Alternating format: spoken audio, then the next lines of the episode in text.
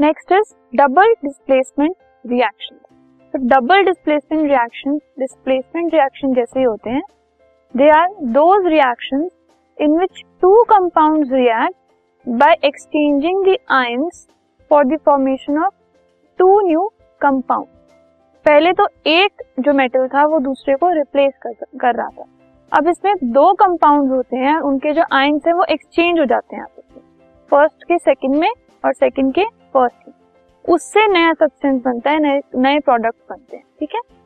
अब अगर हम दिस डबल डिस्प्लेसमेंट रिएक्शन की बात करें तो it usually occurs in a solution, ठीक है।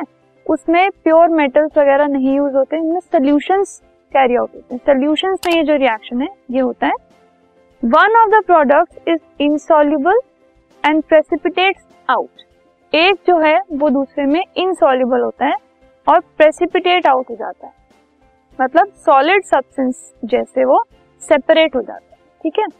फॉर एग्जाम्पल, जब silver nitrate solution is added to sodium chloride solution, sodium chloride में अगर हमने सिल्वर नाइट्रेट को ऐड कर दिया सोल्यूशन को, a white precipitate of silver chloride is formed along with silver sodium nitrate solution.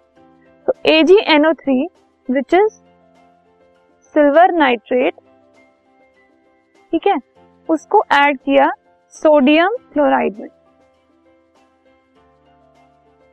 Okay. तो क्या हुआ, A g C l के साथ कंबाइन होके A g C l उसने बना लिया, दैट इज सिल्वर क्लोराइड, और Na ने N O थ्री के साथ कंबाइन होके Na N O थ्री बना लिया, विच इज सोडियम नाइट्रेट, ठीक है। सो so, इससे क्या हुआ, उन्होंने अपने अपने आयंस को एक्सचेंज कर लिया।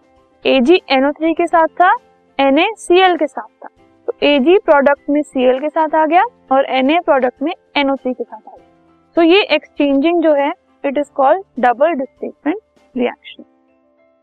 Another examples are When barium chloride solution is added to sodium sulfate solution, then a white precipitate of barium sulfate is formed along with sodium chloride solution. B a C l two, barium chloride, N a two S O four, sodium sulfate, जब ये react इन्होंने किया तो B a S O four के साथ आके B a S O four that is barium sulfate बन गया, जो कि प्रेसिपिटेट आउट हो गया, और NaCl के साथ कंबाइन होके NaCl that is sodium chloride बन गया, ठीक है।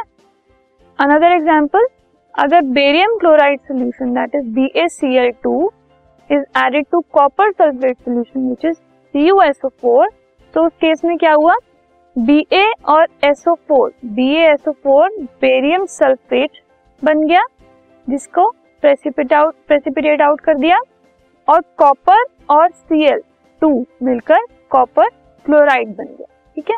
तो इससे क्या हुआ, एक्सचेंज हो गया ions. Last example is when hydrogen sulphide gas is pass through copper sulphate solution, black precipitate of copper sulphide is formed along with sulphuric acid solution. Copper sulphate में अगर हमने H टू S गैस को pass करवाया, so copper S that is sulphur के साथ आके copper sulphide बन गया और ब्लैक प्रेसिपिटेट की फॉर्म में सेपरेट हो गया, और H two S O four के साथ कंबाइन होके H two S O four that is sulphuric acid बन गया। तो इस टाइप की एक्सचेंजिंग जो टू वे एक्सचेंज होता है, it is called double displacement reaction.